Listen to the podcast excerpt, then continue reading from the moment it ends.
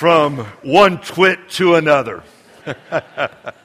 well, and that's what I was doing this afternoon.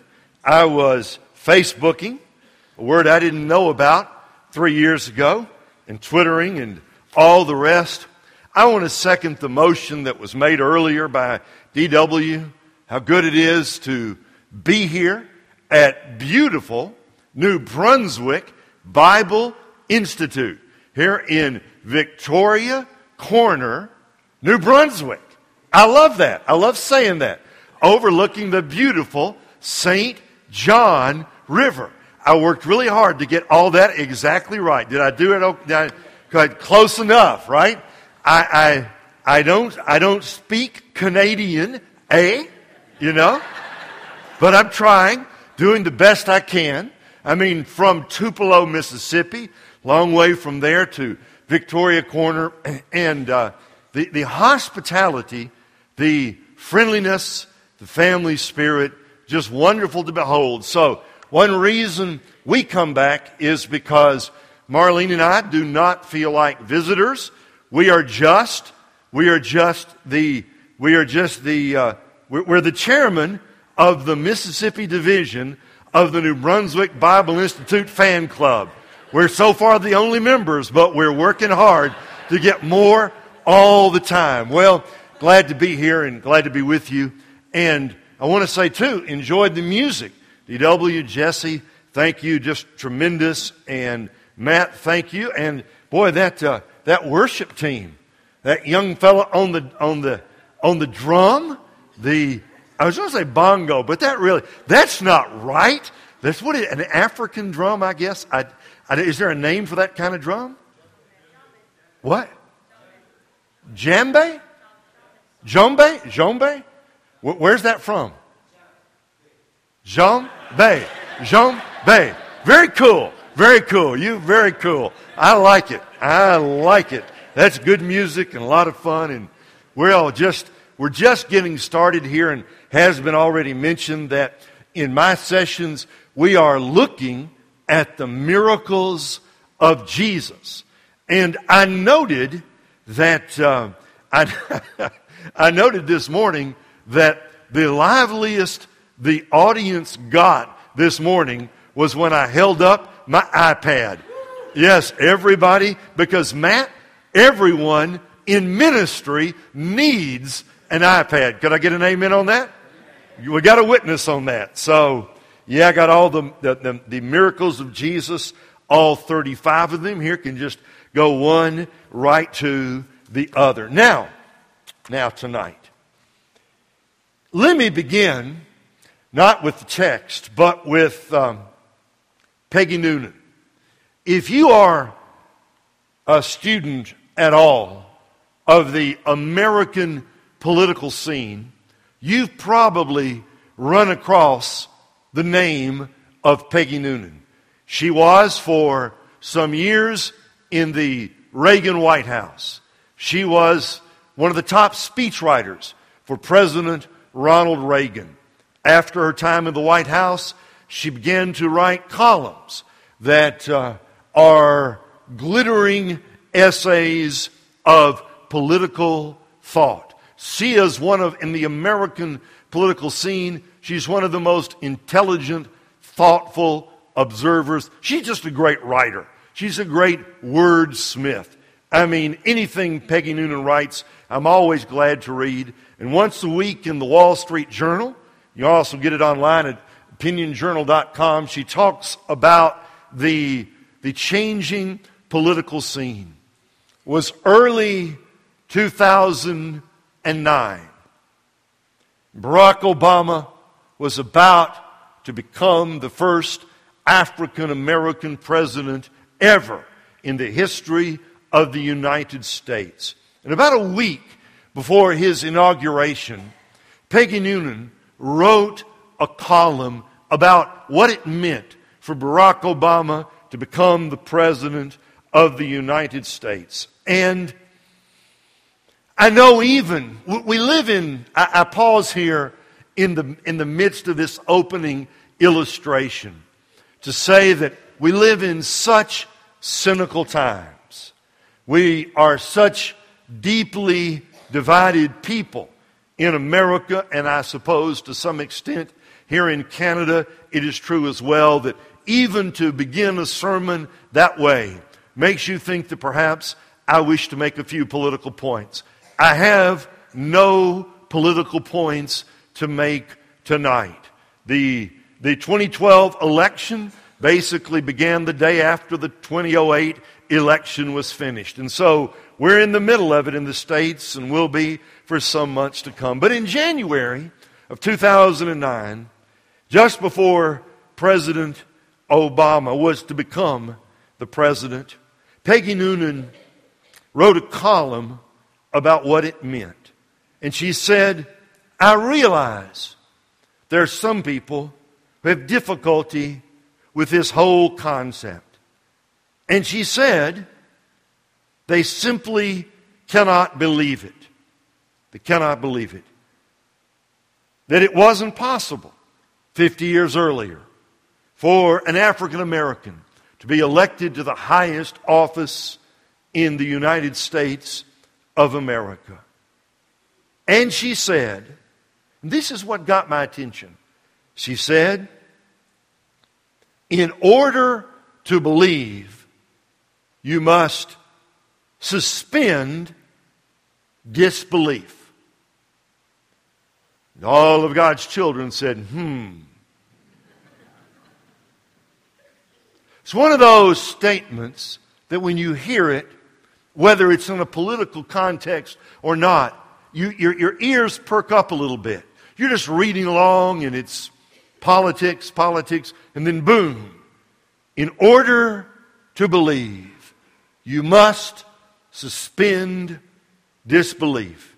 And she said, writing in that column in January of 09, what is needed in America today is the willing suspension of disbelief. And then she said it more plainly. To believe, suspend disbelief. I like that.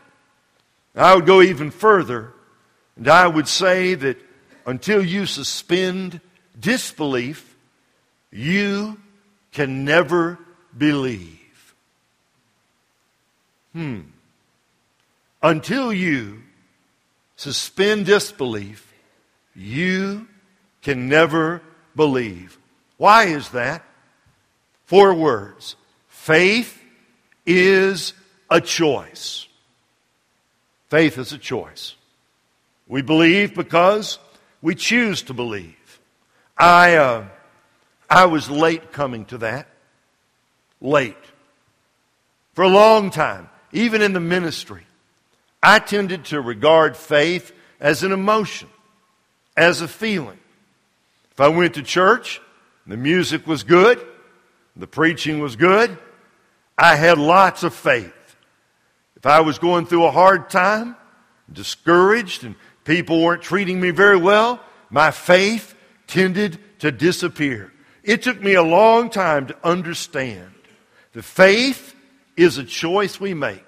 It is a conscious choice to believe that God is who He said He is and that He will do what He said He will do. And if we do not choose, we will never believe. Now, I can add to that.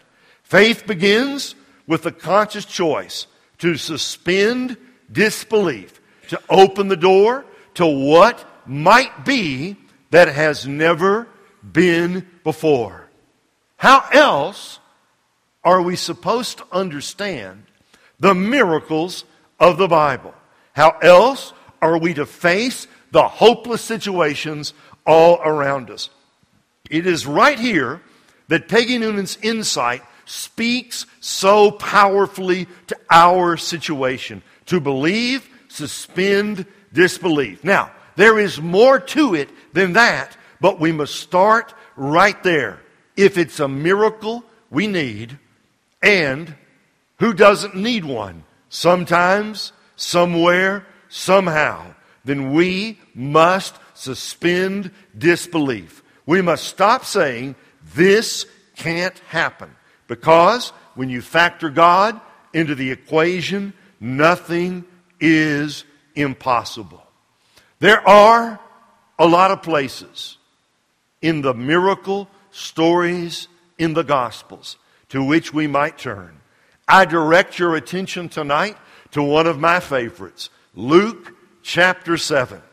Luke chapter 7, verses 1 through 10. The story of a Roman centurion who had amazing faith in Jesus and how his amazing faith was amazingly rewarded.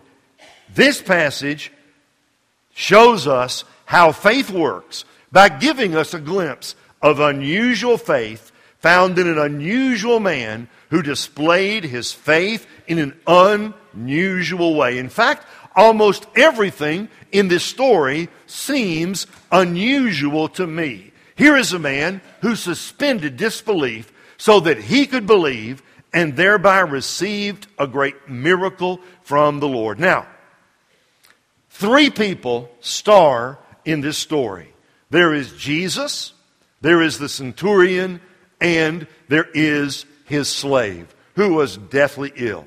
About his slave, we don't know very much. We never see him. Jesus never meets him. We don't know his name.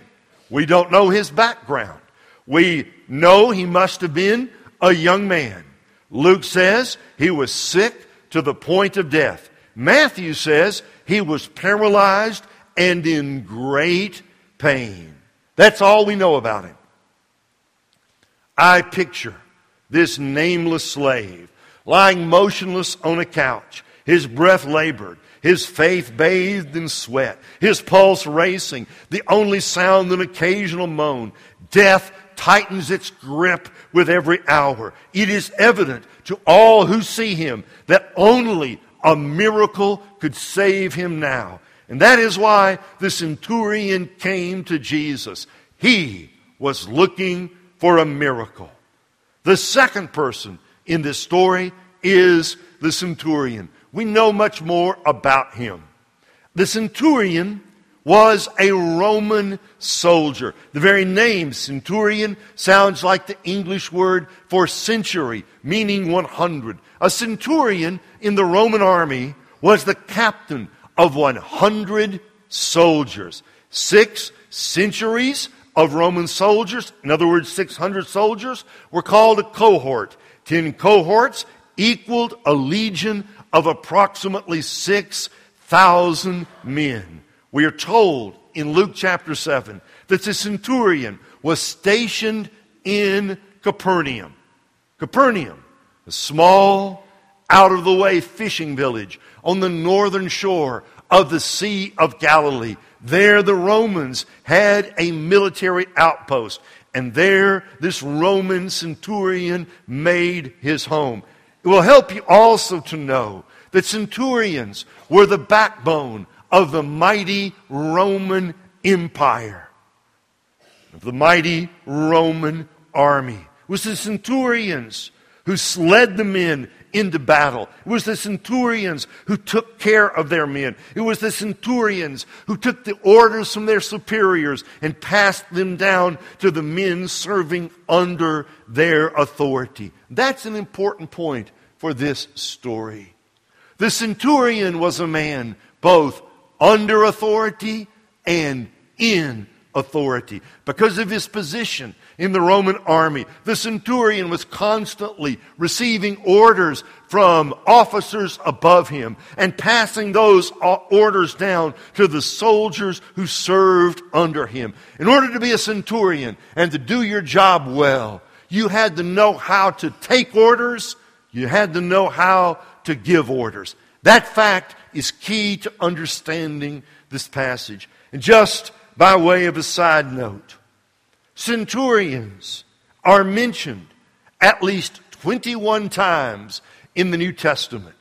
And every mention of a centurion in the New Testament is always favorable. The most well known being the centurion who, at the foot of the cross, when Jesus died, proclaimed, Surely this man was the Son of God.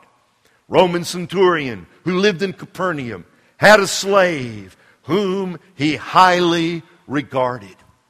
Now, that fact would have been unusual also in the first century. We know that there were hundreds of thousands of slaves uh, uh, spread all across the Roman Empire at all levels of society.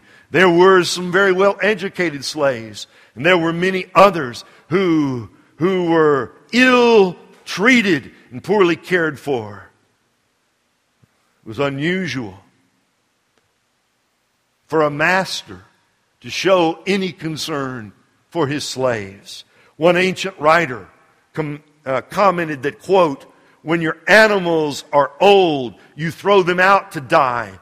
You do the same with your slaves. So it would not have been an unusual thing for the slave to get sick and the centurion just to say, I could care less, let him die. In fact, he could have put him to death himself, and nothing would have happened to him because slaves had no real rights in the Roman Empire. So, this is the first unusual thing about this story that a Roman centurion would care so much about his slave.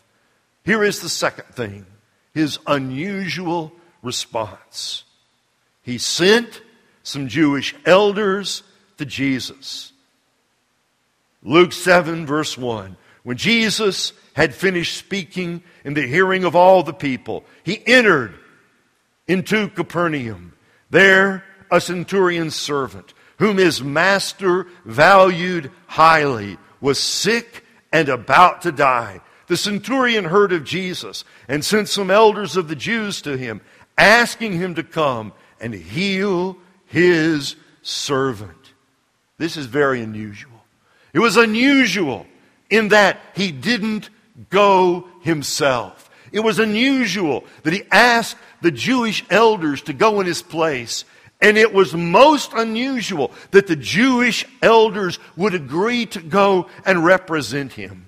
It's hard for me tonight to explain adequately to you what the real situation was back in the first century. If I said to you there was no love lost between the Romans and the Jews, that would be the minimum thing I could say.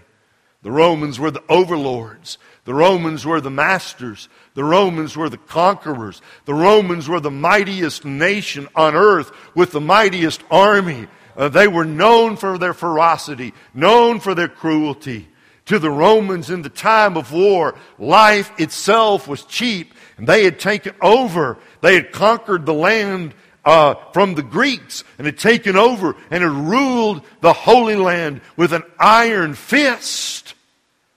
And so it was. By the time of the first century, be fair enough to say the average Jewish man had no use for the Romans and actually hated them with a fierce hate, hatred.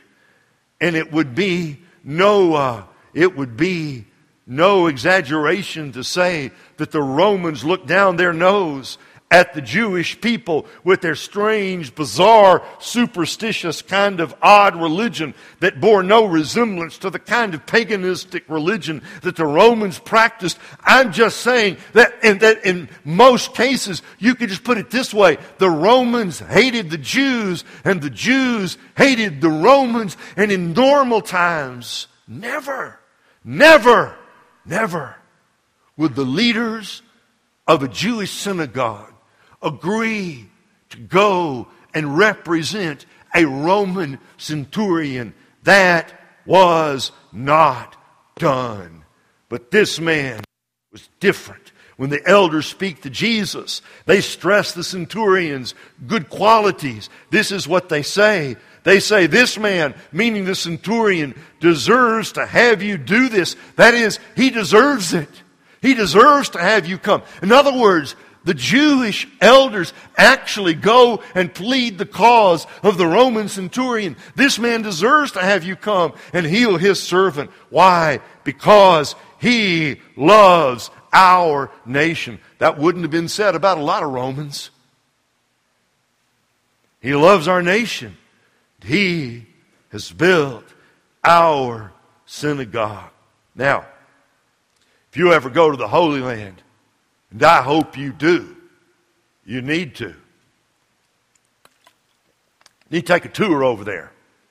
When you do, your tour will take you to the ancient village of Capernaum. You know what? It was a little village in Jesus' day. It's not much bigger than that now.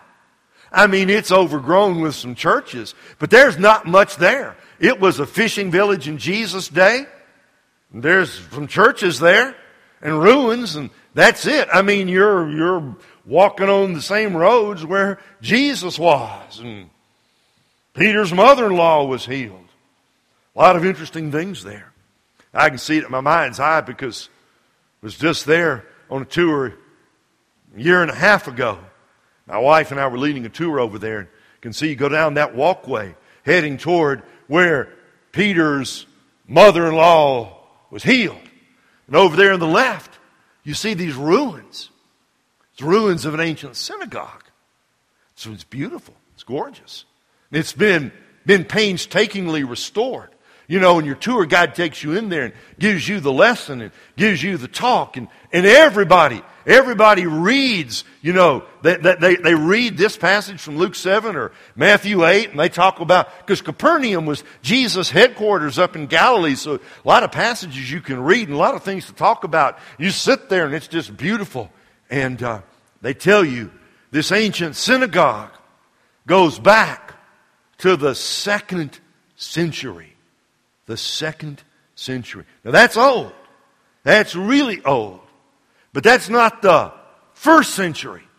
The first century was when Jesus was there. Second century was several generations later.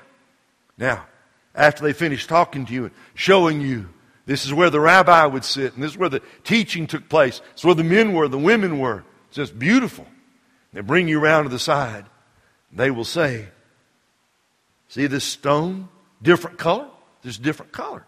It's lighter up here, it's darker down here. See this, see this stone down here in the bottom of the foundation? What's that?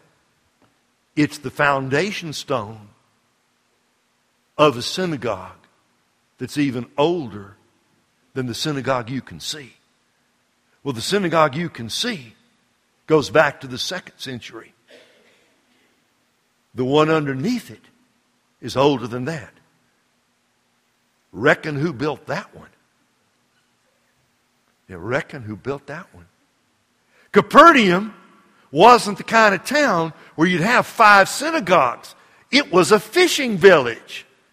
Who do you suppose built that one? This town right here. Uh, he built our synagogue. Yeah, I, this is unbelievable. This, this, this, this is, uh, this is, I mean, this is, uh, this is like Donald Trump coming and saying, What do you need? You need a church? I'll build you a church. Well, he's going to run for president. He should build some churches, you know. I mean, how much would it cost to build a church today? What would it cost? If you got to buy land and you got to build it, what would it cost? Okay, all right. We'll start with quarter million dollars. You're not going to get a lot for a quarter million dollars, but let's start right there. Let's, let's goose it on up a little bit. I think maybe a half million dollars. Now, down in Dallas, where they do it big, re- the, the First Baptist Church of Dallas is right now in a building project that's going to cost them before they're finished $115 million. That may be a little over the top. Okay. I'm just saying. I'm just saying. If somebody comes to you and says, I got a checkbook and I want to write you a check and I'm going to, and, and I'm not making a down payment. I'm going to pay for the whole church, lock, stock, and barrel, everything. What are you going to say? You probably say, well, name it after you. What do you want, you know? I mean, that would be a huge gift for somebody to build a church. Here's a Roman centurion who's not even Jewish. Uh, Dr. Ryrie says in his comments that probably, and I think he's probably right, that this man probably was a proselyte convert to Judaism. And, and Ryrie speculates that, that, that, that he had become a believer in, in the God of the Old Testament, and he was worshiping with the Jewish people, and he was on his way to becoming fully a part, and to show his love and respect, he built a synagogue. It's just mind blowing. That is no small gift. That's a major deal. That is why the Jewish leaders said, and I'm quoting a different translation, the Jewish leaders said in one translation to Jesus, if anyone deserves your help, he does. I like that. That's nice. And that rounds out the picture of the centurion. He was kind hearted, wealthy, generous, and public spirited. He was the kind of man, he's the kind of man every pastor needs. every pastor can use a few friends like that. Everybody would like to have. He's a good man with a big and generous heart. So we've got an unusual man. We've got an unusual response. And then third, we have in this story an unusual journey. The Bible says the Jews came to Jesus and begged Jesus to go with them to this man's house because time was short and the servant was dying. So Jesus went with them. He went with them to try to, to heal to the home of a Gentile to heal the servant of a Roman soldier. Verse 6 So Jesus went with them. He was not far from the house. He didn't understand, understand, he can get there. Jesus is over there, house is here. Geography always helps. Here is the house of the centurion where the servant is, and he's dying. Here's Jesus over here. And the Jewish elders come and make their pitch. And they say, This man deserves it. If any man deserves to be healed, this and have his servant healed, this man does. And Jesus says, Okay, I'll go with you. And he's on his way when he is interrupted in his journey. And see what happens here. The centurion, he hears that Jesus is coming. He's overwhelmed by that. And he sends some of his friends to say to Jesus, Don't come. Don't. Don't come. Jesus, don't come. See, that's this unusual story. Everything's upside down. Everything is upside down. A centurion who loves his slave, who built a church for the Jews, who speak up on his behalf. And when Jesus comes to heal his slave, he sends his friends out to say, No, no, don't come. Everything about this story is so different than we would have expected. Understand, Jesus didn't have to come, he didn't owe it to the man. Worthiness had nothing to do with it. A hundred years ago and more, Frederick Faber penned to him that could have been written about this story. There's a wideness in God's mercy, like the wideness of the sea. There's a kindness in His justice, which is more than liberty. There's a welcome for the sinner, and more graces for the good. There is mercy with the Savior. There is healing in His blood. For the love of God is broader than the measure of man's mind, and the heart of the eternal is most wonderfully kind. That's the third unusual thing that Jesus was willing to go. And here's the fourth thing an unusual statement now. He never made it to the centurion's home. Why? Because the centurion wouldn't let him come. Lord, he says through his friends, don't trouble yourself. And look what he says, for I do not deserve to have you come under my roof. That's why I did not even consider myself worthy to come to you. So interesting. So interesting. What had the Jews said? What had the Jewish elders said? They said, This man's worthy. He built a church for us. He's a good man. If anybody deserves your mercy, it's him. Nice thought, not very biblical. The Roman centurion has got better theology than the Jewish elders. He says, I don't deserve anything from you, and I'm not worthy that you should come to my house. And that is why, Lord, I didn't come to you myself because I don't have any standing to come to you. I am not worthy. Wrapped up in verses 6 through 8 are the two great traits of this man. One is humility, which is a right estimate of oneself, and the other is faith, where he says, Lord, just say the word and my servant will be healed. You can see the reason for such faith in verse 8. And this is what through his friends, the centurion says to Jesus, For I myself, remember what I said, for I myself am a man under authority. He was a centurion. Under him were a hundred soldiers. He gave an order. It had to be obeyed. His word was law to those soldiers. He said go, they had to go. He said stop, they had to stop. He gave an order. It must be obeyed. That's the way the military works, right? You give an order. It's not a request. It's not a call for a committee meeting.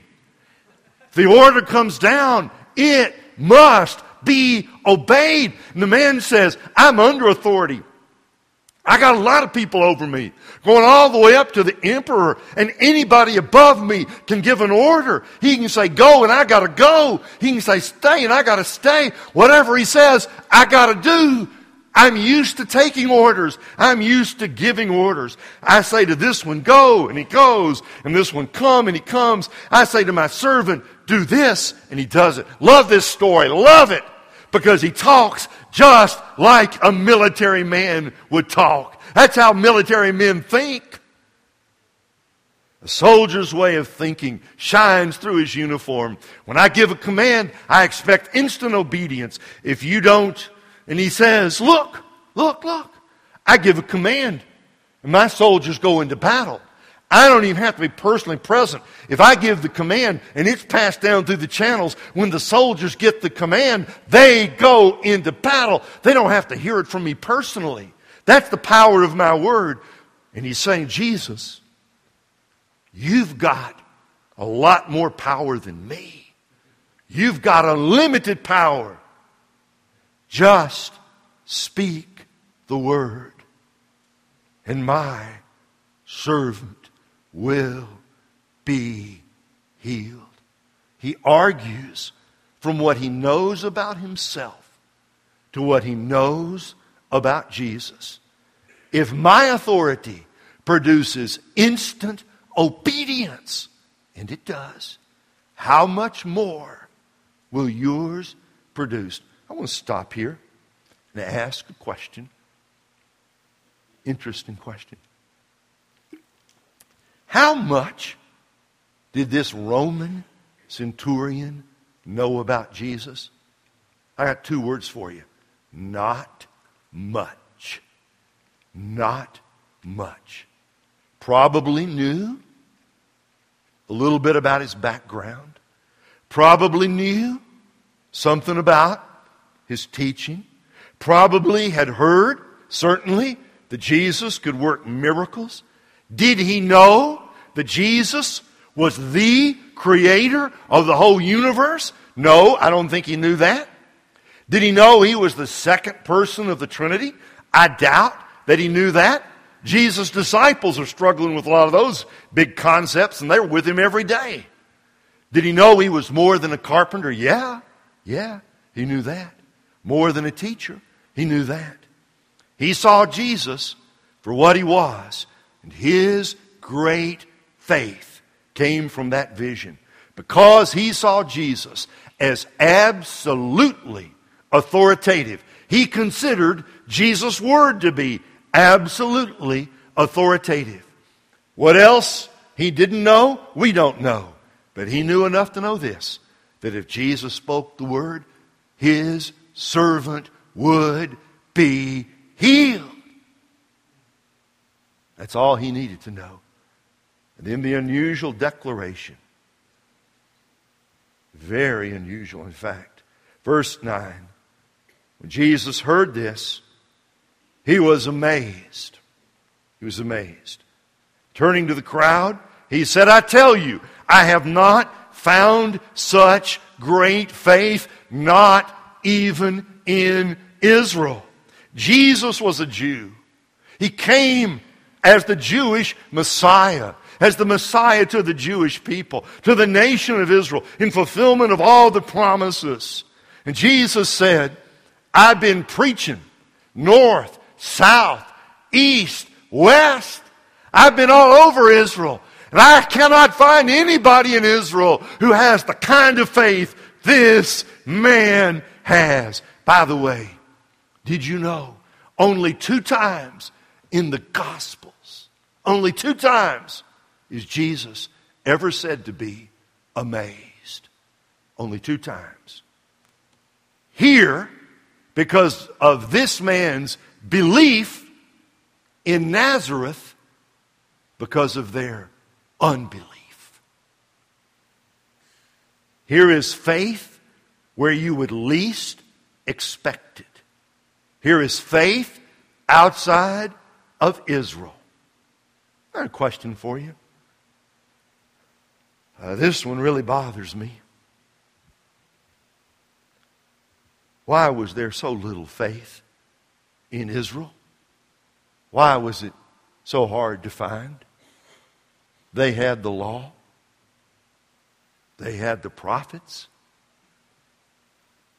they had Abraham, they had Moses, they had David, they had the Torah, they had the Psalms, they had the law, the testimony, they had the hundreds of years of tradition.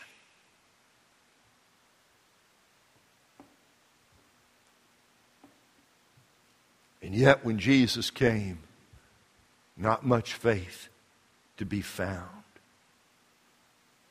Their religion had not produced very much faith. In fact, their religion had made them overly cautious.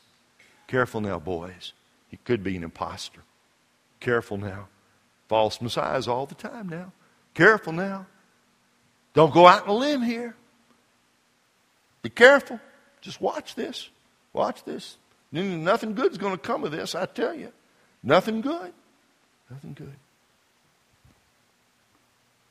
Mm-hmm.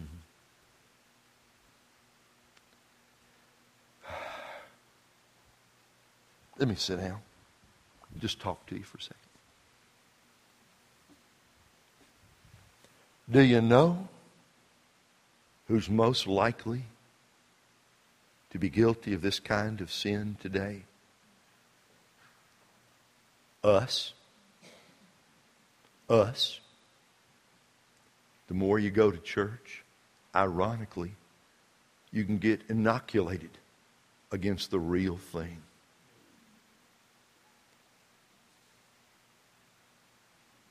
Your religion, even good religion, can keep you inoculated against genuine faith in the living God. That's what happened in Nazareth, where Jesus grew up.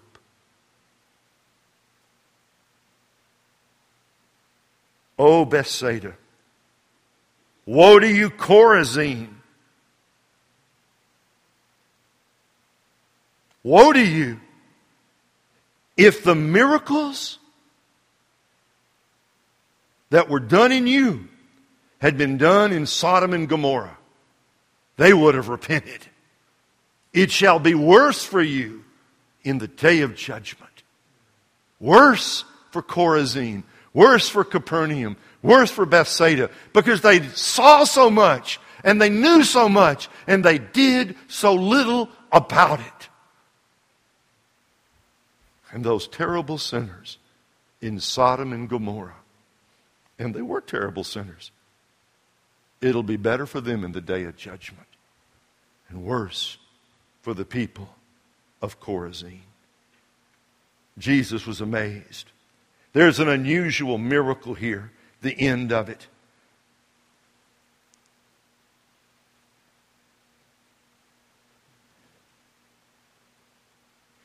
Then the men who had been sent returned to the house and found the servant well.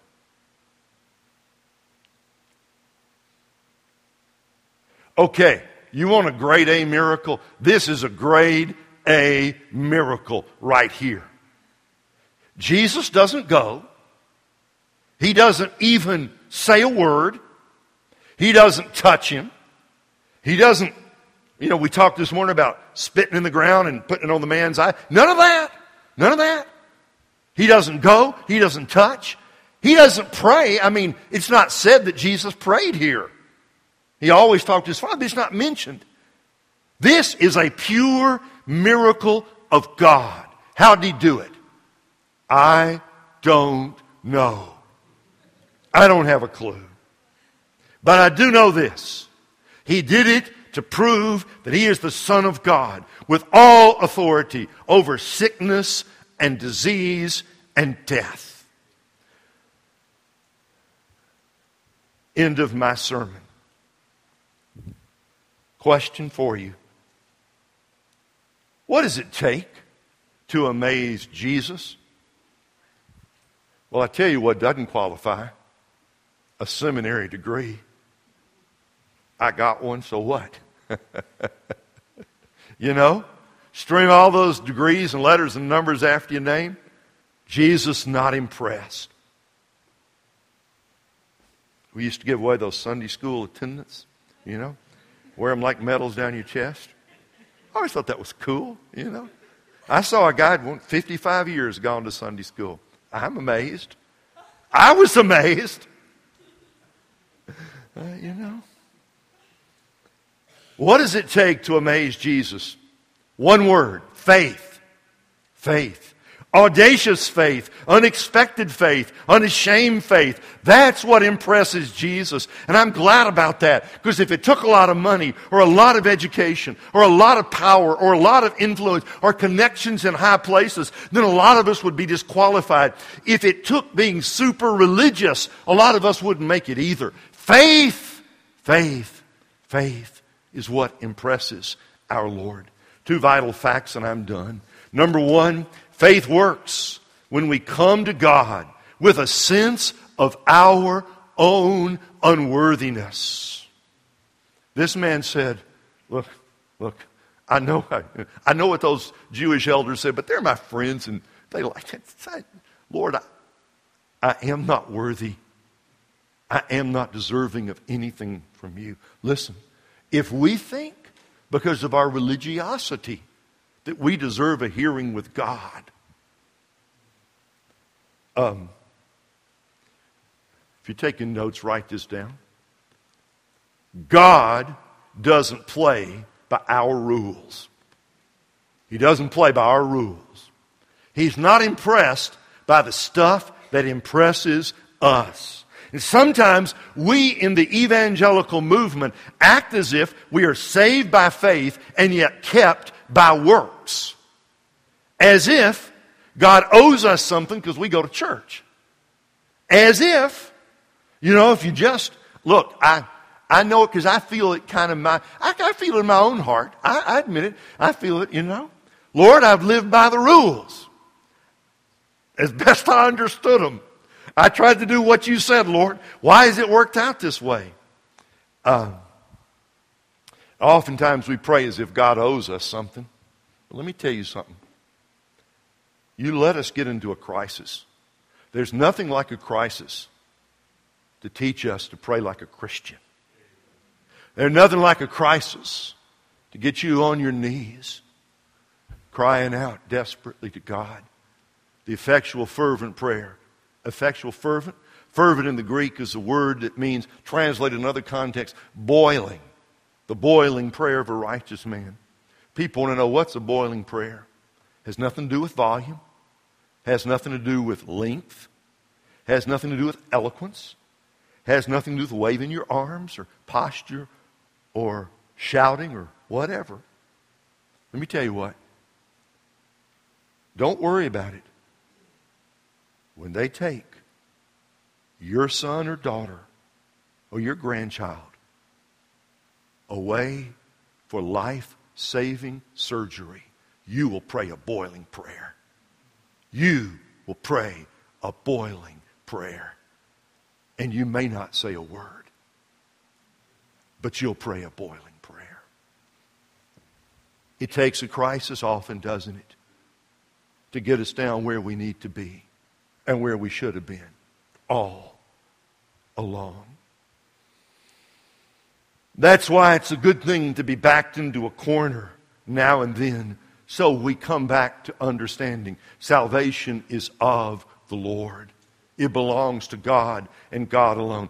Desperate situations make us Christian all over again. We quit talking about how wonderful we are and we simply cry out, Lord Jesus, Lord have mercy, God have mercy, oh God help.